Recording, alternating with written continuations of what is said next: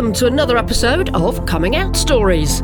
Every fortnight, we sit down with a member of the LGBTQ plus community and hear about those intimate conversations that they had when coming out to friends and family.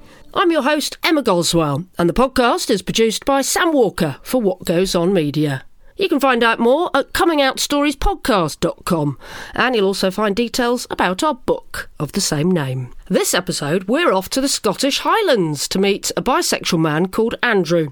He's behind the rather brilliant website Pride of the Terraces, so there's plenty of chat about LGBTQ people in sport. Before that, though, let's meet him. Looking back, yeah, there were probably signs that I think there's a home video that my mum and dad took at one Christmas morning when I was like really young, about four or five, and it's mm. probably one of the campus things you'll see. But thank God that like doesn't see the light of day anymore. no, I, I'm pretty sure that doesn't exist. But that never added up in my mind. I guess uh, I never really thought, oh, this is different. This is strange. You know, I'm I'm not like the other people. And then I guess when I was sort of moving into teens and I started realizing I was attracted to guys. I'd never really accepted that. It's cliche for people to say that they're told being gay or being bi or whatever is a phase. I kind of went the other way. I kept telling myself that I was straight, um, uh-huh. which wasn't obviously the case. Um, but I just sort of kept thinking myself, "Oh, this will pass. This this this will not be a thing." And then it wasn't. so you were telling yourself that it was a yes, phase rather than a family. Much so. Yeah. Yeah because I just always saw my future as being that sort of classic nuclear family, you know, grow up, marry woman, mm. have kids, get a job, all that sort of stuff. I never really considered that there was any other possibility. And also, bi erasure is a real thing. And I guess if you were still attracted to women, if you're try, trying to navigate your sexuality and work it all out, it's confusing for a young person. If you're still attracted to women, you're thinking, oh, well, I must be straight then. And, and the opportunity or the idea of being bisexual or pansexual isn't obvious, is it? It's not. It's not there. There aren't that many bisexual role models. Yeah, absolutely. That is. I think even now, to an extent, there really isn't that much visibility, um, and hopefully that's starting to change bit by bit. And I guess I didn't grow up that long ago. You know, we're probably talking mid noughties into the early tens, but even then, I couldn't tell you anybody that I could point to and say mm. they're bi or, or they're pan and I did have crushes on girls. So that's just what I thought. Okay, this is this is going to be how it goes forward. Looking back, I absolutely had crushes on guys as well. Mm. I hmm. just never registered that that's what they were. Yeah, it, it's difficult, I think, and bi erasure is just this this whole topic that, especially in the last sort of few months, with Heartstopper coming out and you know, the hmm. whole Kit Connor scenario. Oh yes, so just remind people who was the star of Heartstopper, who was yeah basically forced to come out on social media, which is horrific. Yeah, as bi because people assumed he was gay. I think being hmm. at Heartstopper, and then he got photographed holding hands with a woman, and yeah, I don't think people often realize that bi erasure is a thing. But we're seeing even in, in the 21st century, it very much still is. And it's that whole obsession with having to know yeah. people's sexuality is, is, is slightly odd as well, isn't it? Can you not just accept that they were brilliant in that drama and get on with it? No, people have to know what their sexuality is if they're playing a gay role. People feel like they're entitled to know it, don't they? It's weird. Yeah, and I can kind of see both sides in that because I get the whole representation thing with, you know, we want LGBT people playing LGBT roles to be able to bring their own experience to and, and all of that. But at the same time, nobody should be forced to out themselves when they're not ready to do that and they're not comfortable doing that. I've, I've talked to a couple of friends about that particular case, and what I kind of come back to is that the progress that we've made with younger people and so many more people being accepting and knowing who they are so much earlier mm. has actually put more pressure on people to know who they are earlier. And that's a world apart from even when I was growing up 10, 15 years ago. But seeing so many, you know, 15, 16 year olds now just being able to live as they are without as many, I'm not going to say without any issue. Um, mm-hmm. I think that raises the expectation that other people of the same age also knows who they are when that's not necessarily yeah. the case, as we've heard in your podcast. Yeah, no, never thought about it like that to be honest, but yeah. So, so back to you, Andrew. When um, we got quite big there, didn't we? yeah, we did. We went. We went there. when did it? When did the penny drop then? And you thought, ah, actually, I don't have to be completely straight. I don't have to be completely gay. I might be bisexual. Yeah, well, as I say, hindsight is twenty twenty. I probably knew I was attracted to guys from 12, 13 years old, but I didn't Right. really embrace that and accept that until I was, I think, 19, 20, something like that. Which, again, you know, hearing other stories on the podcast is going to be relatively early for some people, but that hmm. for me was still, what, seven years, eight years of kind of hiding that away. And it was only when I was at university and seeing other people sort of being their their authentic selves that I kind of was like, oh, actually, this is okay. I mean, I did come across people, but I never knew that I'd come across people who mm. were LGBT. It was one of those. Again, it never really registered in my mind that, oh, yeah, of course, there, there's them. And looking back, yeah, there, there were quite a few people that I was around or that I knew of, or even extended family But they weren't. They weren't out then, or they weren't obvious. I think some were, some weren't. People that were sort of around my age and my classes at school, that sort of thing, weren't out as far as I know. But I now know either from social media updates or just from talking to hmm. people that they are LGBT.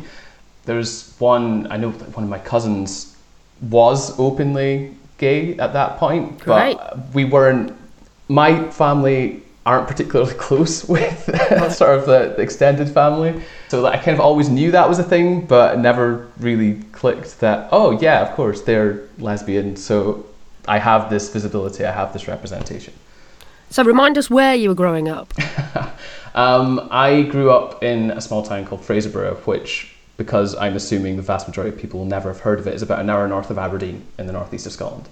So you're right up north, north. Right up north, yeah. We've already discussed how cold it is compared to Manchester even this morning. You've been up to minus two this morning.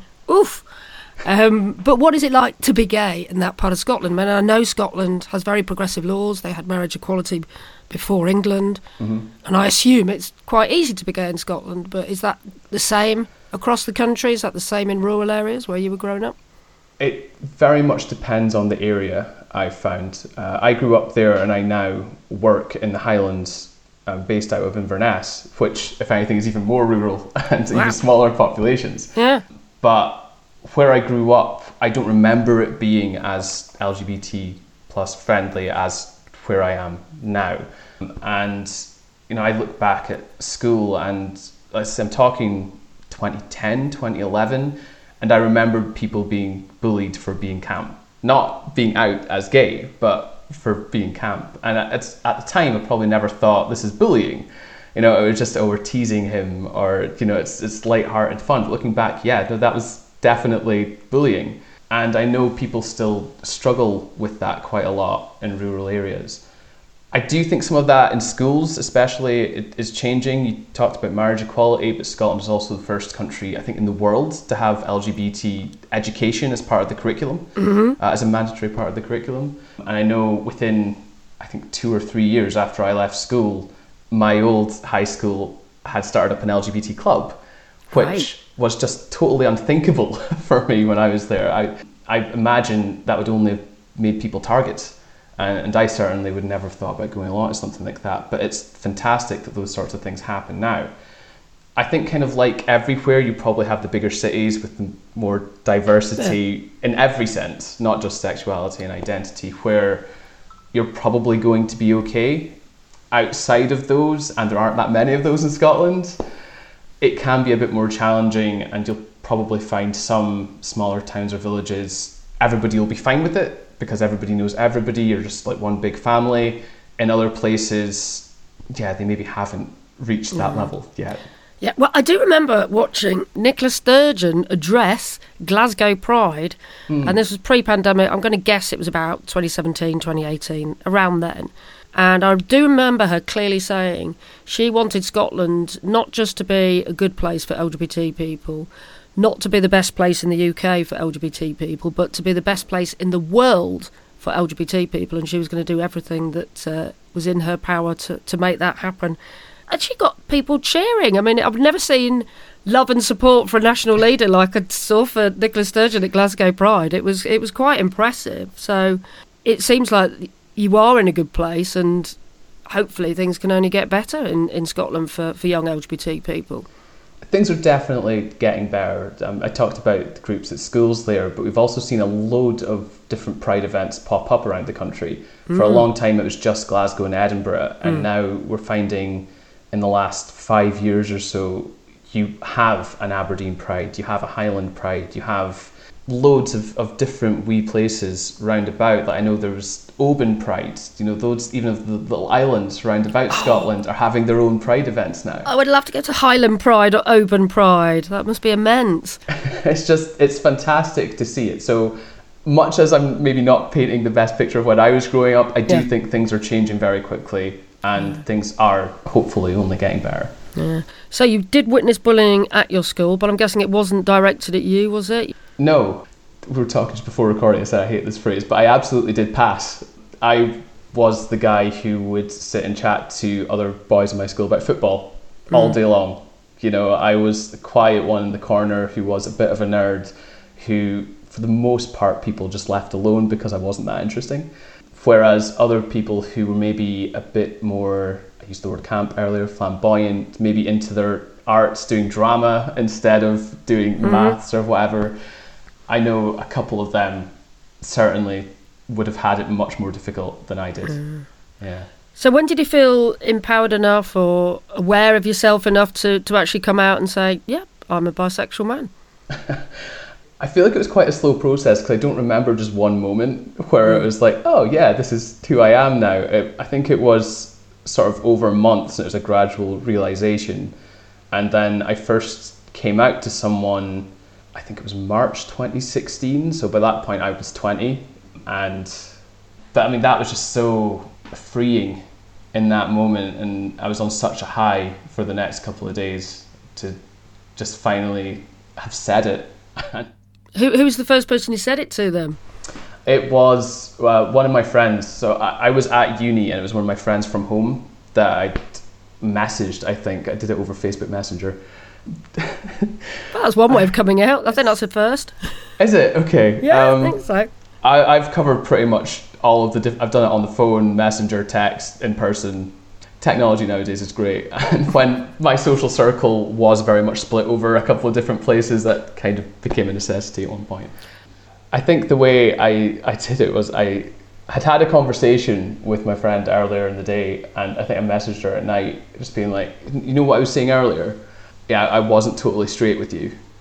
And she was just like, huh? What do you mean? I'm like, read that again. And then it clicked. And yeah, it's just like, yeah, okay, here we go. That, that's quite a cryptic coming out, Andrew.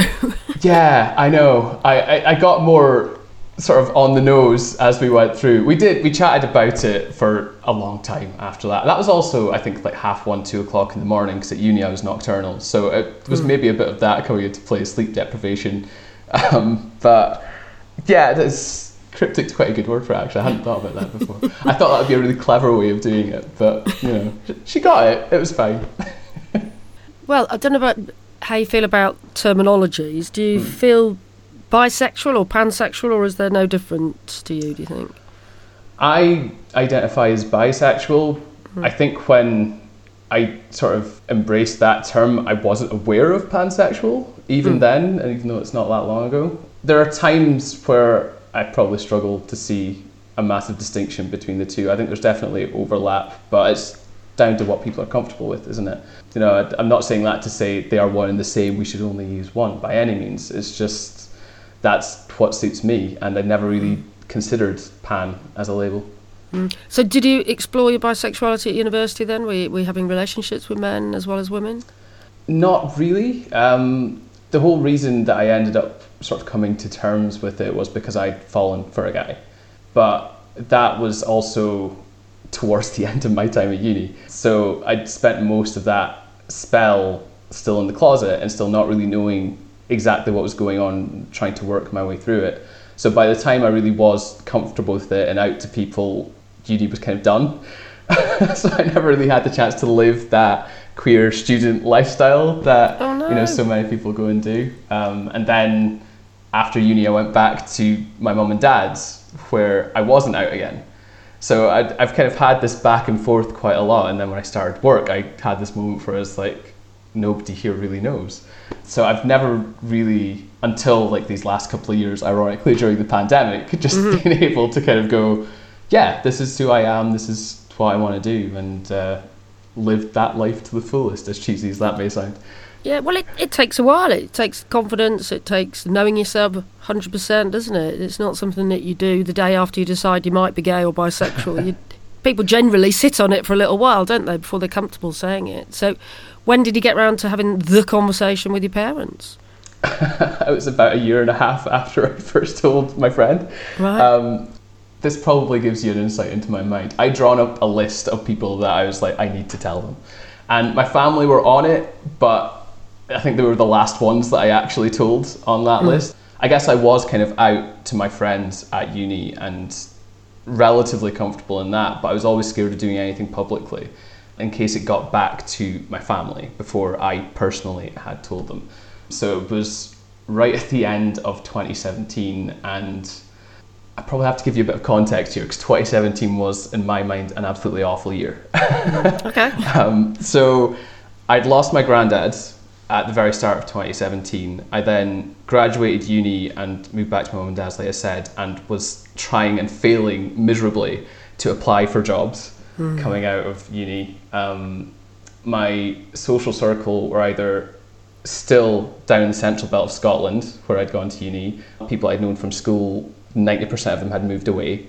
So I, I felt very isolated in that mm. sense. And not being out to my family, again, looking back on it, I can now say was contributing to that in quite a big way. So when I actually had the conversation with them, I'd kind of blown up a little bit at them. I was getting very frustrated. I was very unhappy with just my general life situation in that moment. So I, I did. I had a bit of a tantrum. I know that's quite childish, but that's what happened. And I started sort of opening up to them about struggling at times at uni, and I was just kind of like, while I'm telling them stuff, I might as well add this into the mix. Yeah. It was, it was very much just a, a spur of the moment thing. Oh, well, I'm here now. I might as well just add this other thing on. And what was the reaction? Exactly what I had expected. So there's my mum, my dad, and my brother. And my mum got quite emotional and said she thought it had been very brave, which I, I didn't expect her to have any sort of issue with it at all. I knew my brother would be totally fine. When he was at uni, he'd shared a flat with a couple of guys who were gay. So if that was going to be an issue, that would have come up at some point beforehand. Yeah. I, was pretty confident that would be fine. My dad, I didn't think it would change anything, but I didn't think he would really understand it. And that's basically what he said in the moment. It's like, I still love you, but I don't really get this. Um, and to be fair, he has been so supportive since. You know, there, there hasn't been any issue. I think it just took him a while to wrap his head around. And do you think if he'd said you were gay, he would have understood that? Is it because you said you were bisexual that he was struggling because he didn't know anyone else bisexual or understand it? I don't know. I've, I've never really thought about that. I've never really mm. had the conversation with him about that. Maybe that would have been simpler, yeah, to just kind of go, rather than this, it's this, as opposed to maybe saying it's both. Maybe that's it. I think there one one issue and one root of biphobia is people again assuming that, that it's a choice and just thinking, oh, make your mind up. You need to be one or the other, you know. And I think that sort of hatred and misunderstanding comes from the gay community as well. Sometimes I think uh, I've met a lot of lesbians and gay men who are like, oh, wishy-washy bisexuals. they just need to, you know, pick a team, like not understanding that it is a sexuality. And have you come across that as well? Personally, not massively. I've seen a lot of that sort of stuff online for other people. I personally have never had anybody use phrases like pick a team, um, yeah. like you used there, or you know make your mind up or anything like that. I I've been extremely lucky because nobody's ever had an issue with it. You've had an, a fairly smooth coming out story then, really.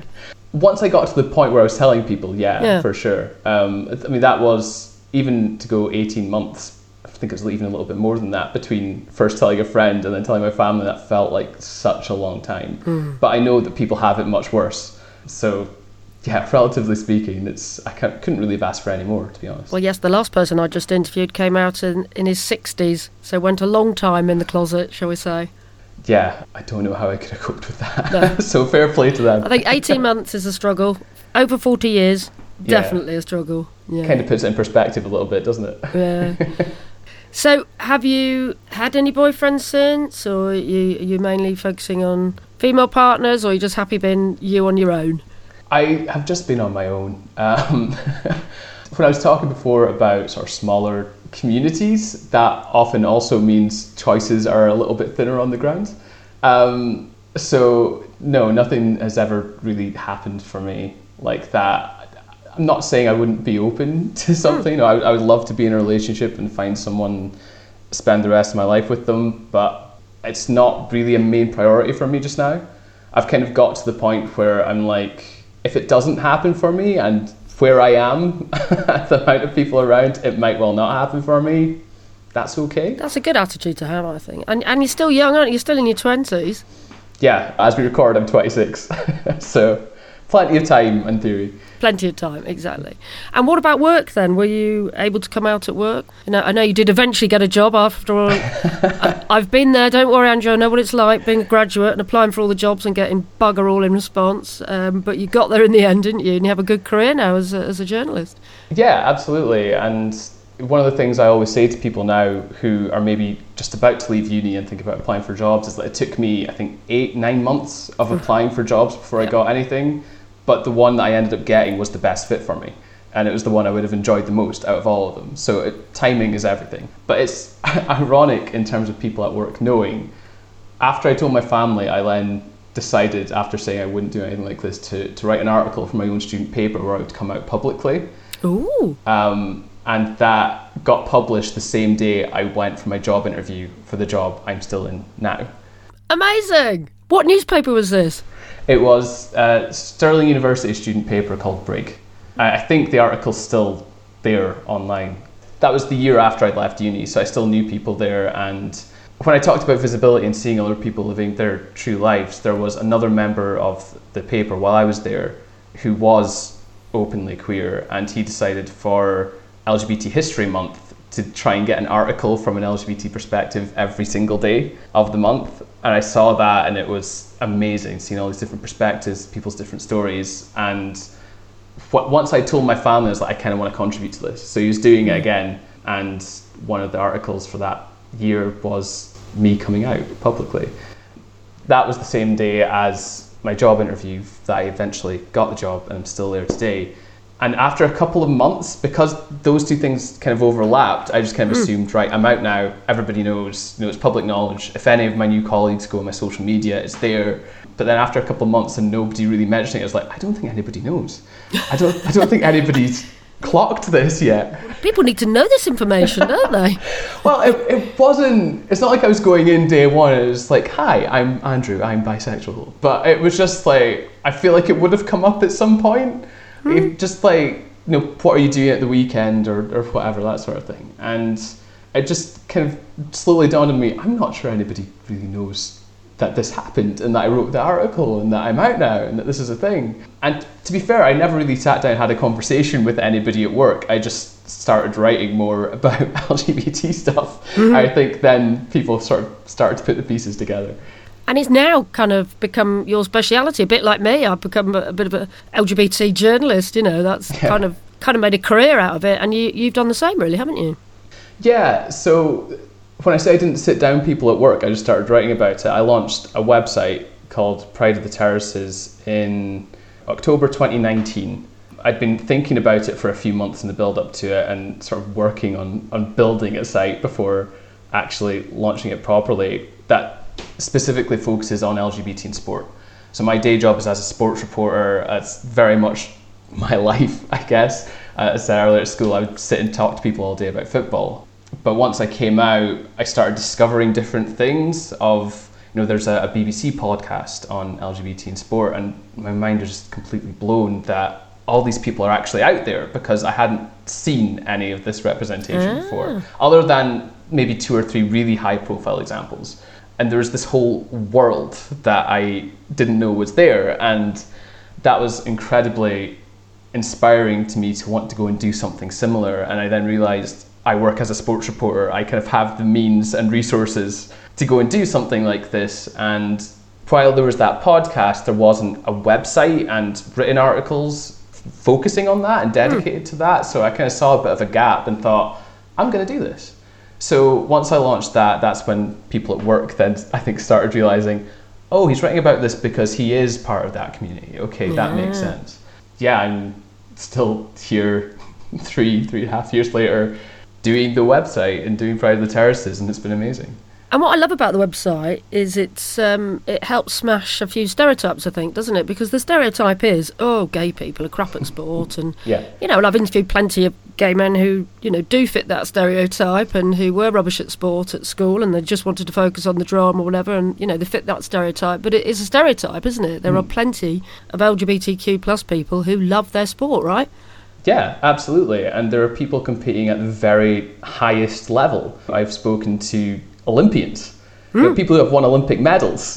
Yeah, not, and not just Tom Daley, there's others. no, exactly. Yeah, there are absolutely people at the very pinnacle of sport who are also part of the LGBT community. And I should maybe say as well, that stereotype you're talking about, that's totally fine. You know, if, if you are bad at sport, fine. If, if you don't then want to take part in it, that's up to you. But that shouldn't be something that stops you taking part in sport you know, there are still spaces there for LGBT people to go and have a kickabout with mates if it's football or you know join a team that is more social focused and there to bring people together and be part of a community and meet people as opposed to going and winning competitions and winning leagues yeah. and medals and everything yeah, and what is nice is there are so many LGBT inclusive sports clubs and football clubs in particular across the country, and they're full of people who maybe didn't take to sport too well mm. at school because they were bullied and they didn't live up to their full potential, and they've, they've gone back to football or sports that they love a little bit later in life, and it's been really empowering for them. Yeah, I, I see that a lot with people coming to inclusive clubs, football and other sports as well, mm. where growing up, they just couldn't marry the idea of their love of sport and their identity. And maybe that was an internal thing, like it was for me. Maybe that was other people who kind of made them feel unwelcome by mm-hmm. language they used or mm-hmm. comments that were made. And eventually they managed to come back and find a space where they can be both and there's no issue about it. That is, again, I used the word inspiring before, but it's, it's so amazing to see all of these people now coming back into sport and being able to enjoy it and not have to worry about getting picked on or getting bullied or even getting attacked sometimes. It, it's kind of revolutionary in a way. Mm. And it's interesting that we are having this conversation on the uh, um, day that England will play their first game in the World Cup in Qatar a competition that a lot of LGBTQ people, myself included, will be boycotting because of um, Qatar's record of human rights or, or lack thereof. Um, but so maybe it's worth just having a quick conversation about why mainstream male football is so homophobic and so difficult for people to come out in. I mean, it's just a scary place for some reason, isn't it? It's an interesting one because everything you hear from players, from managers, are that there wouldn't be a problem in the dressing room. Yeah. And we've seen in 2022, Jake Daniels came out, mm. the first British player since Justin Fashanu. In Scotland, up here, we've had a couple of referees come out. We had Zander mm. Murray become the first Scottish player ever, first Scottish men's player ever to come out. So the evidence that we've seen doesn't actually really tally up with saying men's football is very homophobic, and yet the culture clearly is there that it's not a welcoming place. Otherwise, we'd have more than one player in the English leagues. That we'd have more than one player in the Scottish system. So I think that speaks more to a historical thing and more of a, a, culture that's been embedded over decades, you know, since the very start of, of organised football. And I don't like to blame the fans, and that's not what I'm trying to do, but you do sometimes hear homophobic chants from the crowd. You do see the abuse that players get in stadiums on social media. And I think that's probably the bigger factor right now than football not being ready for a gay footballer because I think we've seen in the UK and in other countries like Josh Cavallo came out in Australia in 2021 that actually that's probably not going to be an issue within teams. So it's then down to what other factors there are. No. And I guess that's partly why I wanted to do your website as well, because it's about having pride on the terraces, isn't it? Yeah. It's about having LGBT people at events as well as being on the pitch and feeling included. Yeah, 100%. I mean, I started up the website. I probably give a different answer to everybody every time they ask me why it happened because Yeah. there's so many different things that came into play. One of them being in 2019, there were quite a few incidents, I'll say, some of them homophobic, some of them just affecting the LGBT community. Like, I don't know if, if you'll remember this, but there was the gay footballer on Twitter who claimed to be a second tier player in England who was going to come out. That's right. Yes, I do remember this. Yeah. And I think the day before that he was supposed to reveal his identity or something like that, the account shut down and couldn't do it and was never really heard from again. Mm-hmm. We still don't really know for sure if that was a hoax or if that was actually a player who just didn't feel ready and didn't feel able to do it. But there was stuff like that happening and stuff in other sports. Like I think there's a couple of things in cricket where Joe Root, who was England captain at the time, had said during a match in the West Indies, "Don't use it as an insult. There's nothing wrong with being gay." In response to something a West Indies player Did, said. didn't he? Yeah. And there was an Australian player as well who had put up a post on Instagram, I think, saying that it was him and his boyfriend, and then backtracked later on saying it was just a joke. A bit like we saw in 2022 with Iker Casillas. So there's a few things like that, and it was like, actually, this isn't a laughing matter. You know, th- there is a real need for visibility here, for role models here, and at all levels of sport, not just in, you know, the English national teams and not just in the Premier League when it comes to football. And that's why I try with Pride of the Terraces to talk to people who have been Olympians and, and who are at the very top of their game, but also people who, like we talked about before, maybe were driven away from sport and have come back and joined an inclusive club or just finding a way to do it at their local village team or whatever.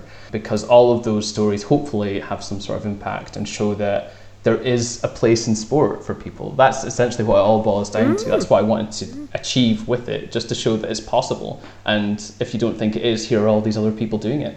Brilliant. Well, and finally, because I always like to ask people advice for other people coming out. I mean, maybe you might want to direct this at any um, male professional footballers who might be listening who are in the closet. Advice for coming out as, as bisexual, maybe. Well, as I say, I, I've listened, I think, to every episode of Coming Out Stories, Emma. So I knew you were going to ask dedication. Well done, Andrew. I got once once I came out, I was really fascinated by other people's coming out Yeah. stories. So I, I'm a regular listener. Um, Oh. But I've been thinking about this question, and I've I still haven't really been able to land on a simple answer for it. well, I'm glad I asked you it then because you were expecting it. you know the format.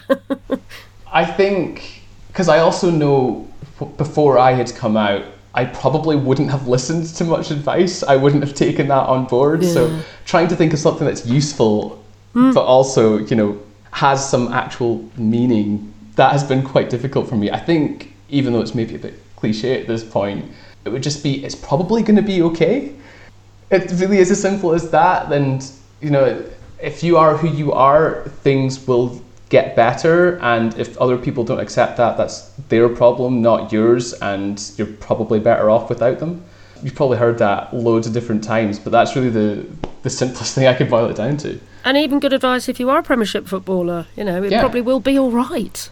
You Yeah. know, I'd never encourage people to come out before they're ready, but it probably will be all right. Yeah, there was a, a fantastic article, I think it was written a few years ago now, on Outsports, which is an American site on LGBT sport. And it was basically when a, a male footballer at the top level does come out, what will their day look like? And it was just broken down. It's like, wake up at this time, have go into training, do this, do this, whatever. And I would love to know if any of the people who have come out since that was written, how similar their day was to that. Because it was basically just a standard, normal day. You know, you Nothing's going to change. Yeah. Go into training, you know, you maybe have an extra meeting or two, like this is going to be announced at this time, this is going to be made public. But it's basically a case of turning off your phone, don't look at the reaction, at least for a while and, until you feel ready for it, and go about your life as normal. And I'd say every player in pretty much every sport I've talked to says it wouldn't be an issue in the dressing room. So I, I don't think there's any reason for people to be scared of that. And that's really what matters, isn't it? So great to chat to Andrew. And I must recommend his website. Just go to prideoftheterraces.com. They're also at Pride of Terraces on Twitter. And you'll find loads of interesting articles on LGBTQ people in sport. And honestly, there's some really fascinating people on there to inspire you. Next episode, we're off to America to meet EJ, who identifies as being a genderqueer, gender fluid, masc lesbian. But they also told me that their identity is something they're still figuring out. I've had quite the uh, internal war with myself over the last couple of weeks about what my pronouns are and like who I identify as. And I've recently kind of come to the terms with abolishing the labels that society tries to put you in. So I kind of prefer the term genderqueer over non binary just because I feel like non binary is more of a label than genderqueer, considering I haven't really figured that side of myself out quite yet.